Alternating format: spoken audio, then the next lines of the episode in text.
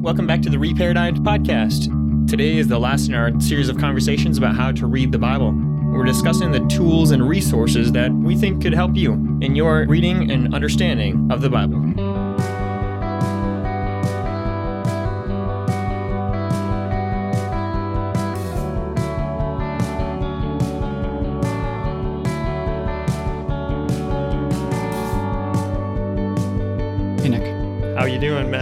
Doing well. Long time no see. I know. I'm excited to talk about what we're going to talk about today.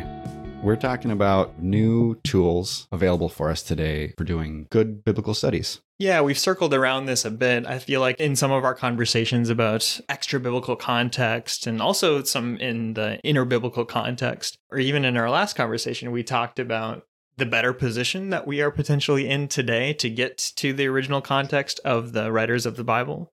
And so I think we want to just take some time talk about well, what do we mean by we're in a better position today? Yeah, exactly. Yeah, we've talked about the need to study the Bible with a good understanding of context. So we've gone through inner biblical context, extra biblical context. Now, today we're going to talk about some of the tools, especially around extra biblical context, that are kind of more newly available that are offering some really cool insight into how we understand the Bible. Love it. Yeah. So I will start with just kind of a, a little talk about history here first. Last time we spoke, we talked about a need to be a little bit cautious when we're looking at church history Mm. about just taking the understandings of people from church history and saying, okay, their understanding is now what I'm going to believe. We gave that caution because people from church history, just like us, can be removed culturally from the Mhm. biblical authors. So just like we're not able to always read the Bible intuitively well, sometimes they are also not able to read the Bible intuitively well. If we're going to read the Bible today from a different cultural context and understand what the biblical authors were trying to say, we're going to have to rely heavily on contextual studies. So, doing the best we can to try to understand the context they were in so that we can understand what they were saying. One of the unfortunate realities of church history is that this method that we're describing was not always done well. hmm One of the examples of this is to look at the way that the languages were studied. So, after about 300 years in the first church, people stopped writing significantly in Greek. They kind of moved over to Latin. Mm. Yeah. So, Latin became kind of this official language the church used. So, it, throughout most of church history, if you're looking at kind of theological thinkers, everything's done in Latin.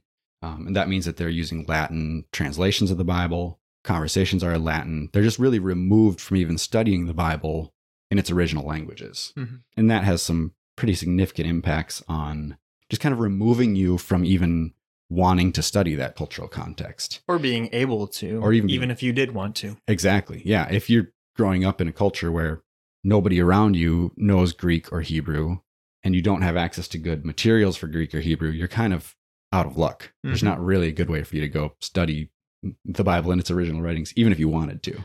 The situation you find yourself in is playing the telephone game. Oh, yeah, exactly.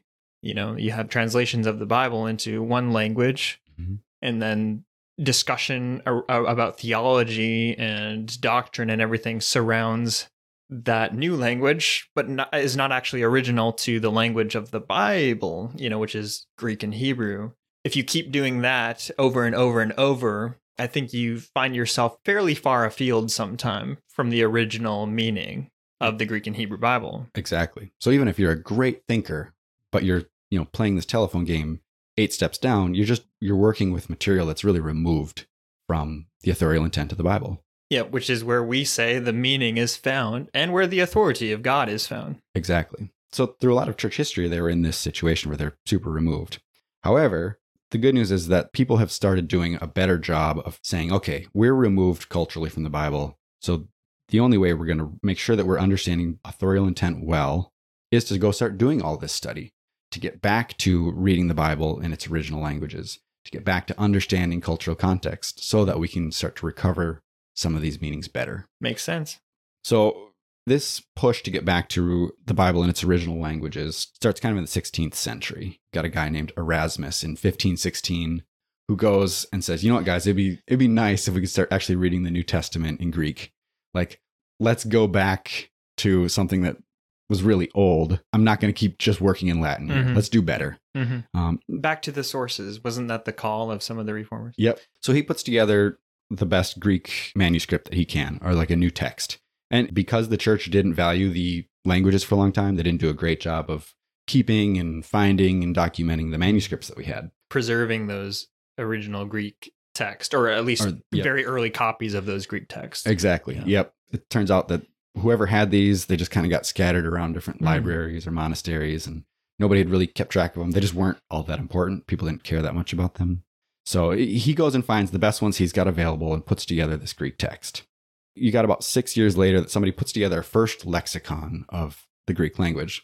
A lexicon here is basically a tool that's going to help you understand what all these words mean. You know, for a long time, people hadn't been studying or speaking Greek, Mm. so they're kind of like doing what they can now to get back into it. Mm. They had just the Latin translations that they've been working off, and then they found some Greek. It's actually in some ways kind of having to work backwards from the Latin, doing the best that they can. So you get this first lexicon in 1522.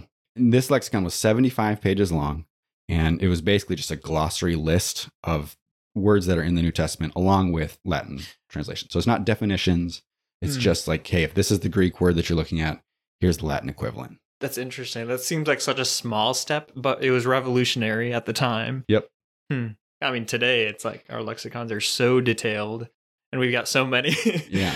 people continue this work of trying to kind of recover our understanding of the biblical languages. And you move into the 1800s, 1900s, people start finding and then, I guess, bringing to the public some more older manuscripts. We found there's a couple manuscripts in particular. And you're talking hand Yeah. copied manuscripts of the Bible. Yeah, handwritten copies mm-hmm. from the very early church of Yeah, the Bible. yep. And, and these are way, way older than the manuscripts that Erasmus had been working off. We're pretty confident are actually much, much closer to what the biblical authors would have written. Didn't Erasmus's Bible famously not even have all of the Greek Yeah. in it? He couldn't even find enough Greek manuscripts to translate from an original, let's say, full New Testament in Greek. yeah, there were bits of revelation that he didn't have the Greek of. So he just did the best he could. He actually reverse translated from Latin to basically come up with a Greek text. That's Yeah. crazy because I mean uh, he was doing the best he could at the time, but today we easily have all of the Bible many times over Yep. in the original Greek Yeah. or all of the New Testament. Yeah, it's crazy that he was, you know, kind of a biblical scholar of his day, and he just didn't have access They to just weren't available. the full New Testament in Greek. So I, I think that goes to show just how little this was valued throughout a big chunk of Mhm. church history. So we get these older biblical manuscripts that allow us to much better know what the biblical authors actually wrote in Greek. That seems important. And then as people are starting to realize the importance of understanding these languages and understand the context, you start getting more archaeological work done. You start getting people who are like, okay, this is actually important stuff. Let's look for it. And you start finding some really, really cool discoveries. Mm-hmm. Um, so late 1800s, uh, we find this huge collection of papyri in Egypt, papyri in ostraca. So papyri are like you actually use a plant and you write on it, um, and it preserves really well in Mhm. Egypt. And then ostraca is basically like chunks of pottery Yeah. that people would like use as notepads. Yep. Um, we start finding a whole bunch of this, and what's really cool is this was all written in the same Koine Greek that the New Testament was written in Mm. and it's written in around the same time. So suddenly we start having all this other Greek writings around the time. So we can start looking at this and be like, oh, look, how were they using the language? What were they writing about? It gives us a ton of interesting insight into the context of the Bible. Yeah. Another discovery that I think most Christians are aware of are the Dead Sea Scrolls At um, Qumran. in Qumran. Yep. So this is just a little east of Jerusalem. Bizarre discovery. Started in 1947, and then over the next about 10 years or so, we kept finding more caves with more of these scrolls. And if you were going to sit down and be like, all right, what would be the best possible find for helping me understand the context of the Bible? You'd be like, well, ideally, you'd get something from like a group of Jewish people right up to and around the time of Jesus, like Yeah. writings like in this culture. And that's exactly what we got. Like this is is kind of a gold mine for Yeah. contextual studies. Mm. And this is a huge, huge set of scrolls. Like Yeah. famously a full scroll of Isaiah, and then a ton of other writings from this group. They're interacting with other Jewish sects. They're writing about the community rule. Like you get really interesting insight into the daily life of a Jewish person in the couple centuries before Jesus and then kind of right up through the writing of the New Testament. Yeah, so not only cultural insight into a sect of Second Temple Judaism, perhaps, Mhm. but also insight into textual questions about the Old Testament, about the Hebrew Old Testament, Yep. like the preservation of certain manuscripts that were older than anything we had before, and the ability now to compare that with the translations of the time to see how much fidelity there was. And there was a decent degree, but just insights into all sorts of different things. Yeah. One of the things that comes up a lot in Pauline studies is trying to understand what the Judaism that he was speaking to was. And for a long time, the only Judaism that people had to compare it to was like a much later rabbinical Judaism. And we've talked about how there's big differences there. Mhm. Well, we know that those differences were there now because we have all of these writings from these Jewish groups Yes. that were before the destruction of the temple. So- oh, interesting. So let's just put ourselves into the into the place of a reformer or something like that in 1650. Okay. Yeah. So the the Judaism that they are interacting with in their time and place is not the particular Judaism that Jesus was born into and that Paul was born into. Obviously, there's similarities. They both inherit the Hebrew Bible, the Old Mhm. Testament. But there's a lot of differences as well. Yep. So one could not simply just go to one's neighbor that is a rabbi in 1650 common era and assume that he has all the same cultural understandings and even traditional and religious understandings as these second temple Jews at the time of Jesus and Paul. Exactly. Mhm. Yep. If you did that, you'd end up with some weird understandings or maybe misunderstand some of what's going on in the New Testament. Sure. Yeah. So we get all of these discoveries that now give us really interesting insight into what turns out to be kind of the crazy world of Judaism leading Yeah. up to the time of Jesus. yeah.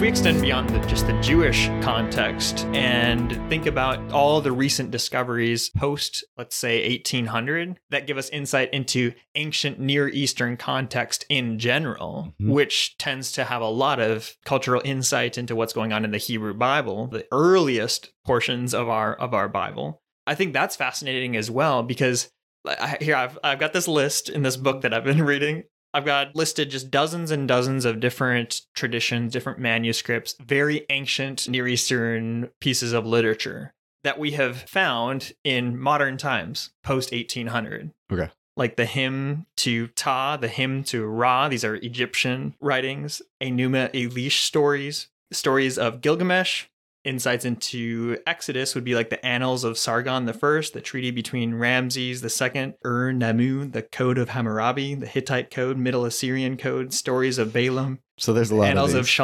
yeah, okay. I can go on and on and on. dozens and dozens and dozens. I was reading these out loud just to put names to pieces of literature that were found post 1800, basically in modern times, that no one in church history was aware of before. Hmm. That all help us to understand the world of the Hebrew Bible better. I thought that'd be interesting to bring up in this context because you've been discussing New Testament primarily, yeah. But Yeah, the it's same like- things going on. With exactly the same things going on with the context of the Old Testament. So Yeah. go on. I'll stop reading those. Yeah, a- and it's not like this is a finished process. There's still discoveries going on, and then even the discoveries that have happened. This takes a lot of time and work to assemble, to scan, to translate, to publish these, and then for people to go take time, read through them, and try to figure out, all right, well, what what insight does this offer for Yeah. our ability to understand the Bible? So this is still very much an ongoing process that we're talking about, and a, and a process that we're excited to keep tracking and see where it, where it continues to go. Yep. Yeah. And all of this work provides really interesting context that lets us better understand the Bible. So we can do better than our intuitive readings if we're willing to study this. What we find is that this work can help provide insight into the language of the authors, obviously. You see the way that words and phrases are being used in other contexts. You find out that, okay, well, this word being used this way in all these other places. And then, oh, look, it looks like it's being used a very similar way here. All of a sudden, that helps me do better than somebody 400 years ago who just had a gloss that's saying, okay, maybe this word matches up with, you know, this Latin word. We've just got a lot more tools and ability to understand the language Yeah. now. And then obviously a ton of insight into the cultural setting. If you're able to see what is going on in the world around the Bible, the story of Israel and, you know, the specific history that we've got recorded, that offers really good insight into some of the stuff that is influencing the way the authors are thinking and writing. So all this information together can help us shape our understanding of what the biblical authors mean when they're writing these texts.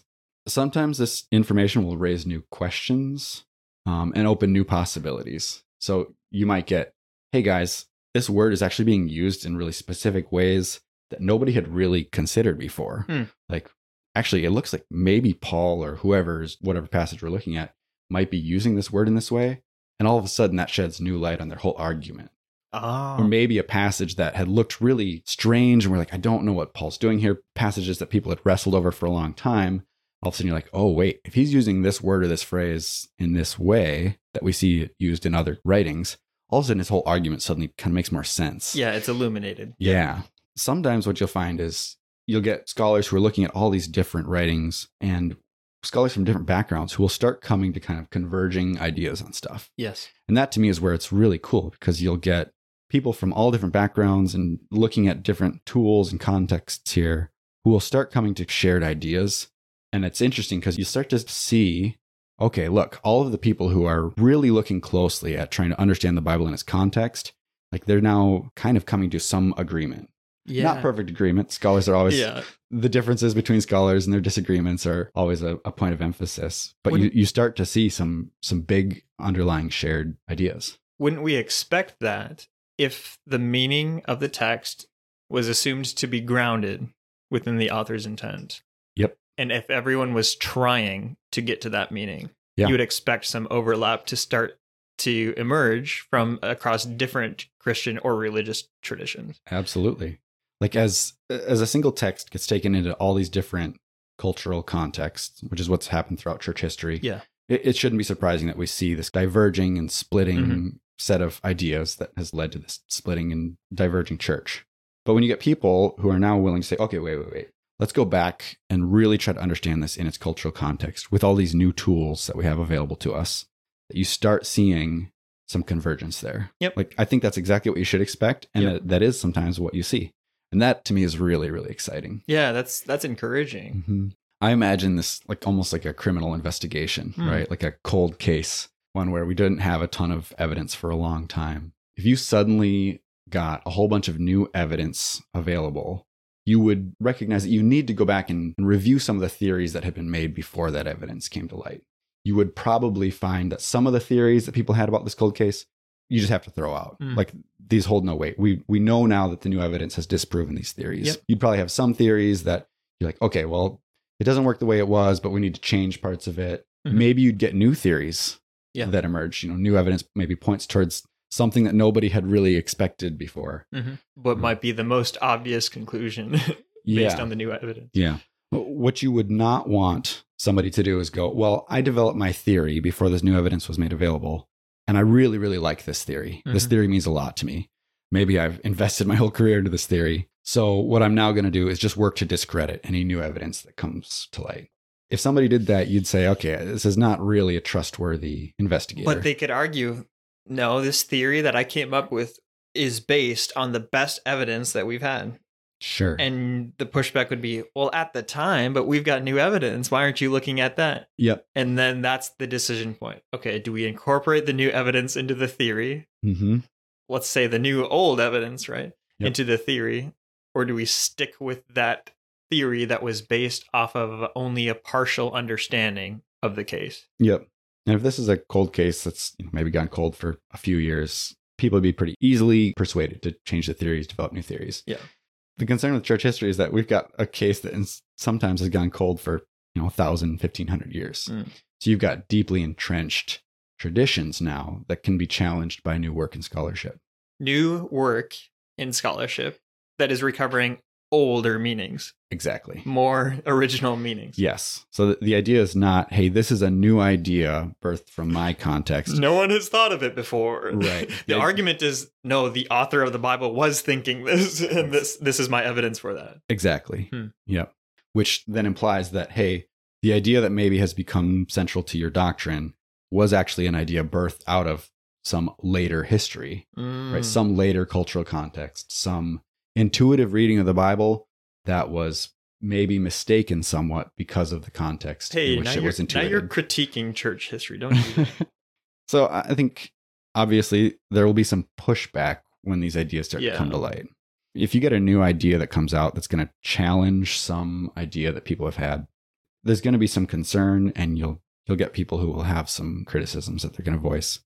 In conversations I've had with people, some of the concerns or pushbacks that they've given me, or maybe even I gave myself when I first started to encounter some of these Sure. ideas, it's not comfortable to change what you think. No, It's not a fun process. especially your religious beliefs, which we affirm are like the most central. Exactly. So you'll get reactions like, well, this idea goes against my church history. Or perhaps this doesn't agree with, you know, these influential thinkers, you know, these great minds throughout church history.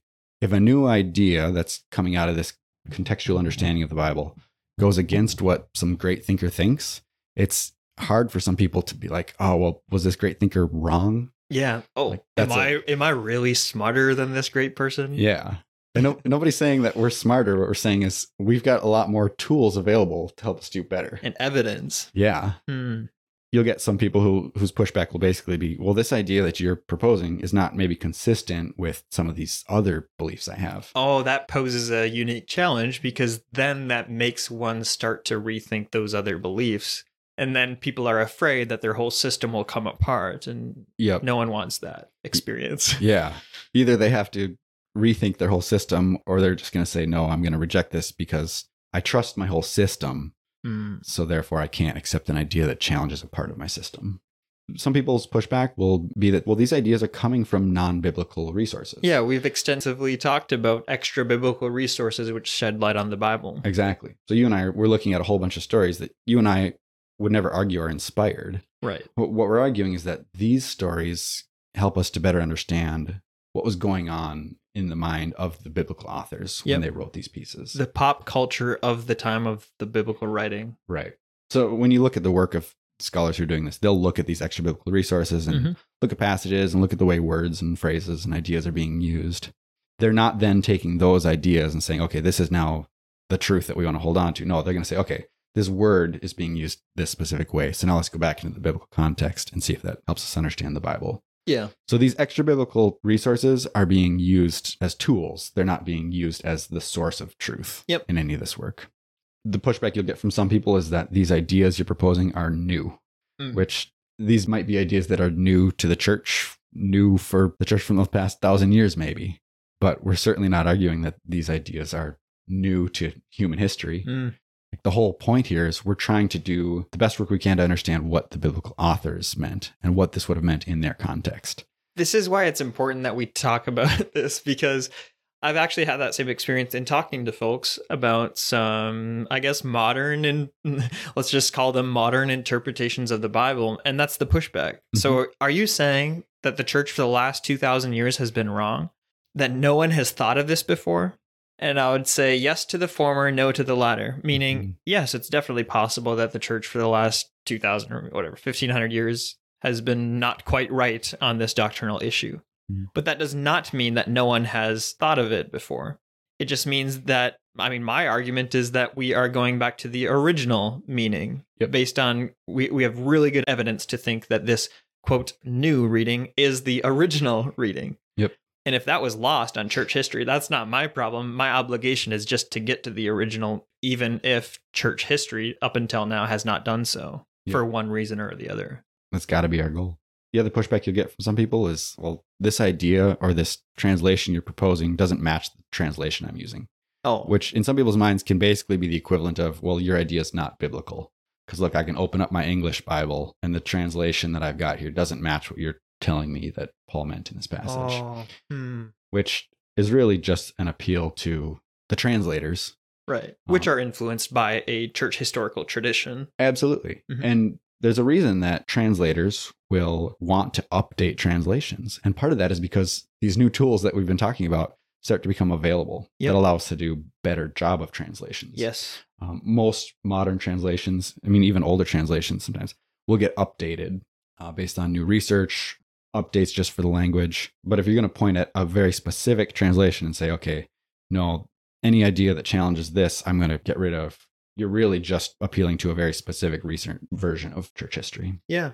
Yeah. And one way around that, just for common, ordinary readers like me and you, one way ar- around that to not get ourselves pigeonholed into one particular meaning that might not be original, might just be an English text issue, is just to maybe just read plenty of different English translations if you're trying to do Bible study. Yep. Because sometimes you'll see like differences in readings slightly, and it's probably in those differences that the uh, original, that the Greek behind it, for example, or the Hebrew behind it is not very clean. Mhm. And yeah, that might sound a little intimidating, but Mhm. but it can be helpful that we have so many Yep. good English translations. Yeah. I also think it's helpful to know that some of the work going on right now is going to influence Bible translations that come out in the future.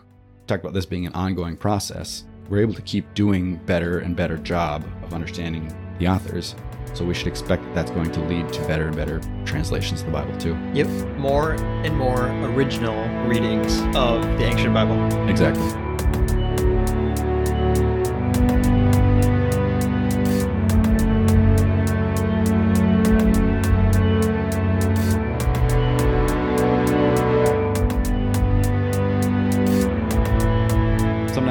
Objections that people will give will be related specifically to the person or organization doing some of this work. So, Mm. uh, well, I can't believe the work that person did because I know they also believe XYZ, or because they don't affirm some doctrine that's important to my church. Um, I won't believe the work of some person because they're part of another organization, or because I think they're just trying to undo the work of somebody that I hold important. You get all these ad hominem attacks that are, are pretty common. And you and I have talked about this. We're certainly not claiming that any of these people are perfect No. what we're saying is, well, let's let's first of all look at the conversation going on here. There's a lot of people doing work on these things. So let's look at the conversation and let's look at the work they're doing. Even Mhm. if somebody's a bad person, but if they can do good work, like let's be willing to to look at the work. And I think most scholars are Not not throw it all bad people, by the way. no, I'm not suggesting that, but they will. It's not an uncommon way for people to get framed. If somebody's doing the work that's going to challenge a doctrine that's very central to a church, it's pretty normal to see that person demonized by some within the church. Not certainly not everybody, but just encountering that idea, Mm. like, oh, certainly don't trust whatever person because for whatever reason. Just be aware that Yeah. that's a common reaction. Yeah, that goes back to our conversation last time just about church history and traditional affinity. We need to be careful for ourselves that we don't become tribal Yeah. in our mindset and be like, oh, that guy's a whatever denomination. Yeah. That is not mine. Yeah. Oh, he's a- Therefore, he can't do good work, or yeah. Oh, she's a, a, Presbyterian and I'm a Baptist. She can't do Oh, good work. Ooh, maybe even Catholic. Ooh, that guy's a Catholic Ah! scholar. Yeah. Yeah. Yeah. So this pushback and this kind of concern about these ideas uh, that are coming out of scholarship really gets to be sticky when you start considering the the fact that we've got big institutions that are in place. And we've got big Christian institutions that are- Money, buddy. yeah, we got money and power structures and educational systems. At least within the Christianity that I'm familiar with, these organizations tend to form around kind of a specific set of theological ideas. Mhm. Churches, Well, don't all churches do that though? I mean, to some all extent. churches affirm that Jesus is the supreme authority, right? Sure. That's kind of what it means to be a Christian. Yeah. Every church that I've ever been a part of, though, has a much longer statement of faith. Longer list of essential beliefs. doctrines. Yes, Yeah, exactly. okay. You're usually going on to page two or three of the churches that I'm a part of. So when a new idea comes out that just challenges an idea, maybe that's not a big problem. But if it challenges an idea that's like institutionalized um, and has become a like a core tenet of a big group of people who formed part of their Christian identity around this idea or this theological system, it gets to be a lot harder to change things. And the pushback against this inclusion of new contextual tools is going to be much more organized and firm. Yeah. There's a reason that this work from the 1890s is still taking a long time to kind of make its way down to most Christians. Part of that is because you got institutions who are set up to preserve beliefs rather than Mm. help people do a better job of actually investigating authorial intent. Even if that investigation of authorial intent would reshape some beliefs. Yeah, institutions definitely have a monetary interest actually in that not happening sometimes. Yeah, exactly. Which is what it is. I don't know if you can change that. Yeah. Saying this specifically to be critical of organizations or institutions uh, is just something I think is important for people to be aware of. Yep. So, how can we start to interact with this work? If we've convinced you that this work is worth going after and that these ideas are worthwhile to investigate and to think about, how can you start doing this? Fortunately, you don't have to go learn other languages and start trying to dig up ostraca in your backyard. Um, you don't even have to start diving into like super scholarly journals and articles. Like you don't have to go read super nerdy writings that are going into really specific details and talking about you know the the loan words into Hebrew. Like, Hmm. there, there's a lot of detail here that people spend their whole lives getting into. Unfortunately, we don't have to get into that level of detail. We're pretty fortunate that a lot of scholars who are doing this work are also really passionate about making these ideas available to people who want to interact with them. Even people without scholarly backgrounds, people with no training in languages, just people who want to faithfully serve Christ. Yep. And you've got scholars who are really excited about sharing these ideas. So they write books specifically to be read by anybody. Yeah, it's not an uncommon phenomena for a scholar nowadays to write his scholarly piece for the academic community mm-hmm. and then to write another book and publish it. It's the same ideas, but kind of boiled down into the most essential form and in a more readable fashion Yep. for the popular level. And usually a lot cheaper too, which is kind of nice. A lot cheaper. Yeah. So this kind of work is being made a lot more available, both in books and then in podcasts too. Uh, podcasts or even YouTube videos. Yeah. You're starting to find scholars who are wanting to make this information really, really available. So they're doing everything they can and, and doing this in really fantastic ways. So even if you don't want to go read books, you can find this information through podcasts, through videos, in formats that are really easy to share with small groups and that are really easily digestible. You can go find podcasts where different scholars who have maybe done different work are having these discussions. Mhm. Um, those are some of my favorite Yeah. podcasts where you'll get a scholar or somebody who's interested in scholarly work will interview a bunch of different scholars. And maybe they'll interview scholars who have similar work or overlapping work. And you'll start to see this conversation going on. So you'll start to find scholars who don't agree on everything, but they've done similar work and they're starting to find some some big shared ideas that emerge out of the work. Mhm. And that to me is where it gets really exciting because you're like, oh, look, you get different scholars from different backgrounds who don't agree on every detail here, but there's big main themes that are emerging that are pretty central and shared across a lot of Yeah. a lot of work. Yeah. So if you're going to go look for books or look for podcasts, I think we've talked about this before, but look for something that's going to give a heavy focus on context, Yeah. um, both biblical and extra biblical. Mhm. So if you're looking at something in the New Testament, obviously the Old Testament is going to provide a ton of context to that. So you should expect to see interaction with that work, Mhm. but also expect to see interaction with other work. Mhm. You know, look at the Greek of the first century as it's used in a Roman context Mhm. um, or in that Jewish context. Be looking for writers and thinkers who are emphasizing this work because that does a lot to help us understand the Bible better. Yeah. Obviously, look for work from reputable publishers, works that have been reviewed and responded to by other scholars, peer reviewed type stuff. Yeah, interdenominational critique as well is very important, lest we get stuck in just an echo chamber of, you know, my publisher that only publishes from my group Yep. and only gets critiqued from within my group. The chances that you stumble upon the truth in that context are very slim. Mhm. Yep.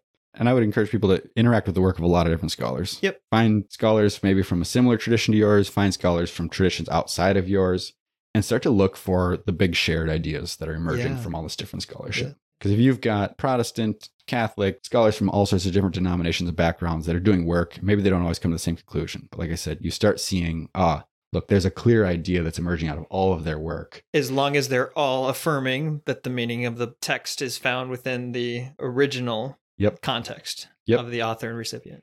Yeah, exactly. Then those big shared ideas are like, oh, okay.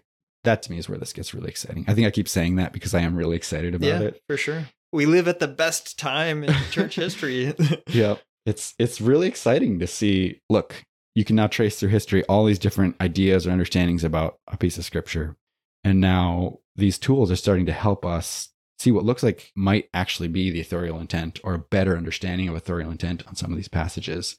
And it's not because some person in whatever context sat down and said, you know, this reading feels really good to me. right. That's just arbitrary. It's because teams of scholars have dedicated their lives to understanding this, the context of the scriptural passages, and to understanding the way the language is getting used, to understand the ideas that are being discussed, and then to go back and look at some of these biblical passages and go, okay, look, we can now trace these ideas out into the culture around it and see how this is all getting used. And suddenly a new or slightly different argument that whoever's writing here is making starts to emerge and it's super illuminating. Mhm. It's like flipping a puzzle piece around until it finally fits, and it's like, ah, oh, okay, that makes a lot of sense. It's really, really fun.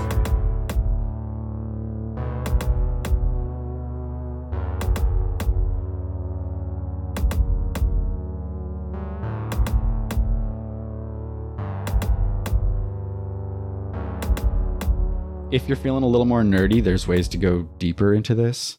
Lexicons are one of these super cool tools that have been put together. Somebody's taken all of this work that's been done, looking at all this extra biblical context, the way all these words are used, and then assembling all this into what's often a massive volume of contextual tools. So you can go look up any word that's used in like I'm going to keep using New Testament here. That's just because this is the work I'm Yeah. more familiar with. Yeah. Go pull up any Greek word used in the New Testament, and what you'll see are several different ways that this word gets used in both within the biblical and the extra biblical contexts. Mm. And then we'll give you references to all of these extra biblical contexts.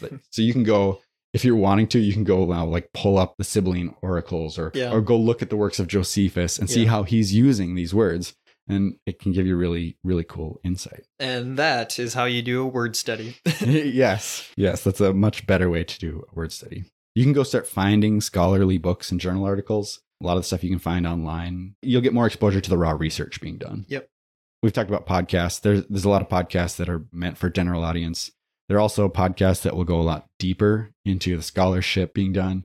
You can go deep into the scholarship. You can find podcasts specifically on like word nerds, people who are going through and understanding the way words are, are used and, and go deep into the languages. There are courses available online for people who are wanting to go into the stuff.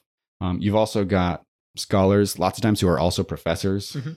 They're teaching this stuff to their class, and sometimes they'll make videos or podcasts available of their actual courses. So you can now, for free, go listen to these scholars who are presenting some of the work that they've done in a really well organized way in a classroom setting, yeah. which is pretty cool. And if you want specific recommendations, just email us. we're slowly amassing a pile of this Yeah. stuff over here. You can also, if you want to, go start reading some of this extra biblical context directly yourself. I don't actually think that you should put that in the deeper dive section. Hmm. I think more people can do this. It's very available and very readable. Yeah. But okay, say what you're gonna say. I would, I think if somebody's not willing to go like look at a lexicon, I don't know if they're going to be super willing to dive into some of this. it's stuff. easy Maybe. just to get yourself a Catholic Bible and start reading the intertestamental works, the Apocrypha. That's true. Okay. Yeah. That's That not one, that hard. that one is, is really readily available. So the Apocrypha, like Nick mentioned, is one. Even if you don't have a Catholic Bible, if you've got a Bible app on your phone, Yep. you can switch to certain translations that will include the Apocrypha. Mhm. And the Apocrypha provides a ton of really cool insight into the history between the two Yeah. testaments. Which again is typically Jewish literature from I don't know 400 ish BC until roughly the destruction of Jerusalem or the time of Christ. Yep. We had Bible study last night. We were looking at the idea of zealousy in the Old Testament, looking at Phineas, Hmm. and then the way that idea gets used by Paul and his interaction with Jewish zealousy in the New Testament. Hmm. And we looked at Maccabees because Yeah. you've the Maccabees dealt a lot with this. This is one of these books from the Apocrypha, and it gave a lot of really interesting insight Mhm. into what Paul was dealing with in his day. Yep. So being able to trace this idea from biblical context into extra biblical context, back into biblical context, gave a much cleaner understanding of what Paul was dealing with than Mhm. if we had tried to just stick to the Bible itself. Yep. Maccabees was the pop culture of Paul's day. Yep. Um, the Septuagint, we've talked about this before. So this is the Greek translation of the Hebrew Bible. You can find English translations of this uh, available online. Um, you can get it through some Bible apps.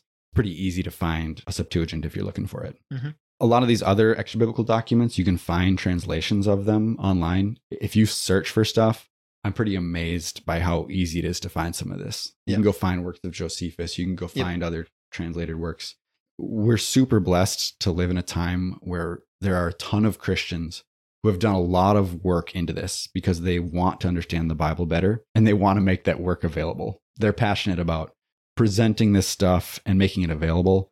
Um, so we have incredible access to this stuff. Um, there's also other collections of relevant works that you can purchase online. You can go buy a big translation of the Dead Sea Scrolls really cheaply. Yeah. I was shocked to see how cheap it is. And Interesting. you, you buy it and then it shows up and you're like, oh, this is way, way bigger than I thought it was. I didn't actually want all of this. but I think it's fun because then if you're interacting with some of the scholarly work and they're going to be quoting, you know, oh, this comes out of Mm. 4QMMT or whatever.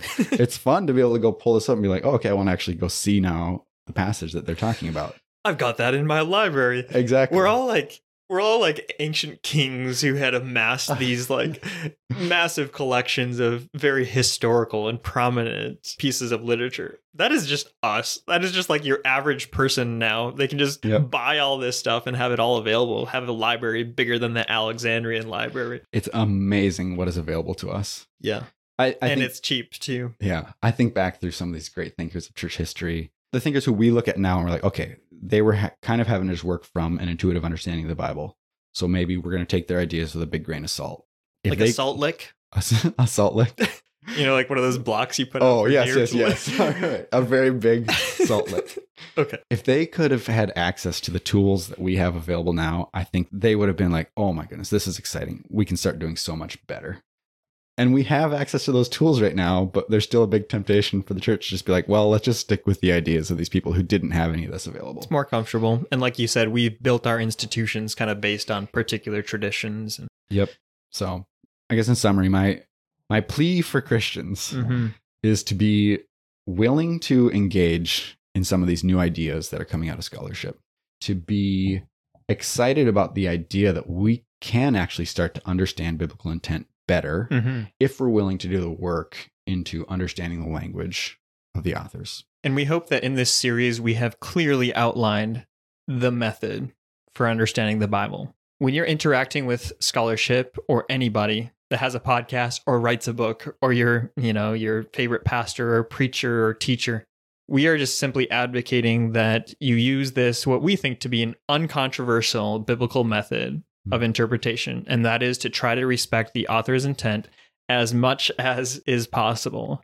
To try to do that means to try to understand their culture and their context better. That's the only way in to understand the authorial intent of the Bible.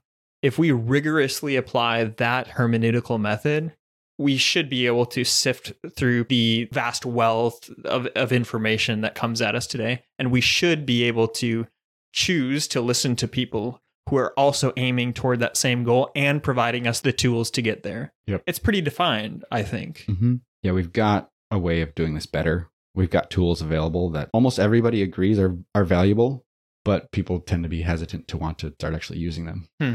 Or they it makes them nervous. And that would be our push. Like if you agree with this method, if if this hermeneutic series hasn't been offensive or challenging to you, if you've been like, yeah, this all makes perfect sense. I don't think we've said anything really controversial, to be honest with you. When we started that first podcast off with looking at the statements on hermeneutics from Yes. lots of different Christian organizations. Yep. And everybody takes Authorial intent, authorial, authorial intent. intent. Yes. So if we're going to be serious about that, then we're going to be serious about understanding intent through context. Yep. The reality is that we now have a vast array of resources available to us to understand that context that were not available that long ago. Mhm. So if we're going to truly want to seek out authorial intent, then we're going to need to be willing to utilize and value these tools and follow this thread where it goes, even if that starts to challenge some of the other traditions that we have held dear. Amen. Preach. Amen.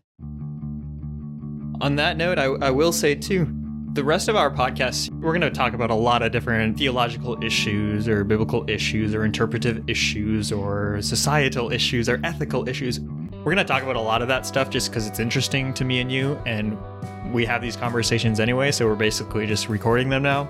We're not always going to outline our hermeneutical method, but we hope that this series clearly defines how we're reading our Bibles. If our listeners disagree with us on stuff, that is obviously just fine.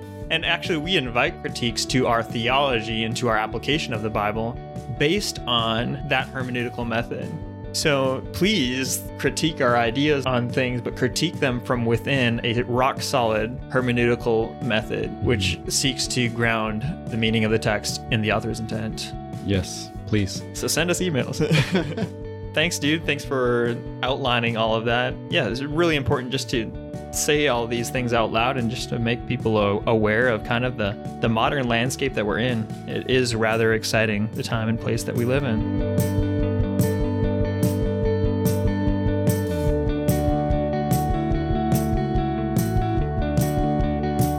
This episode wraps up our introductory How to Read the Bible series. We've got a lot more coming your way down the road. We've got a couple guest interviews that we're going to release for you in the next couple weeks. Then we're doing a short series on the image of God and implications on environmental care. Early in the new year, we'll be releasing a series of conversations with guest interviews discussing violence, power, and the kingdom of God. The Reparadigmed podcast, along with original music, is recorded, mixed, and produced by myself, Nick Payne, and Matthew Westlake. Our theme music is provided by the South Carolina band Posthumorous. Special thanks to Dr. John Walton and Dr. Teresa Morgan for their guest contributions to this series. If you'd like to interact with us more, please check out our beautiful website at reparadigmed.com. No dash, just reparadigmed.com. If you'd like to reach out to us, you can email us at reparadigmed at gmail.com. Again, no dash, just reparadigmed at gmail.com.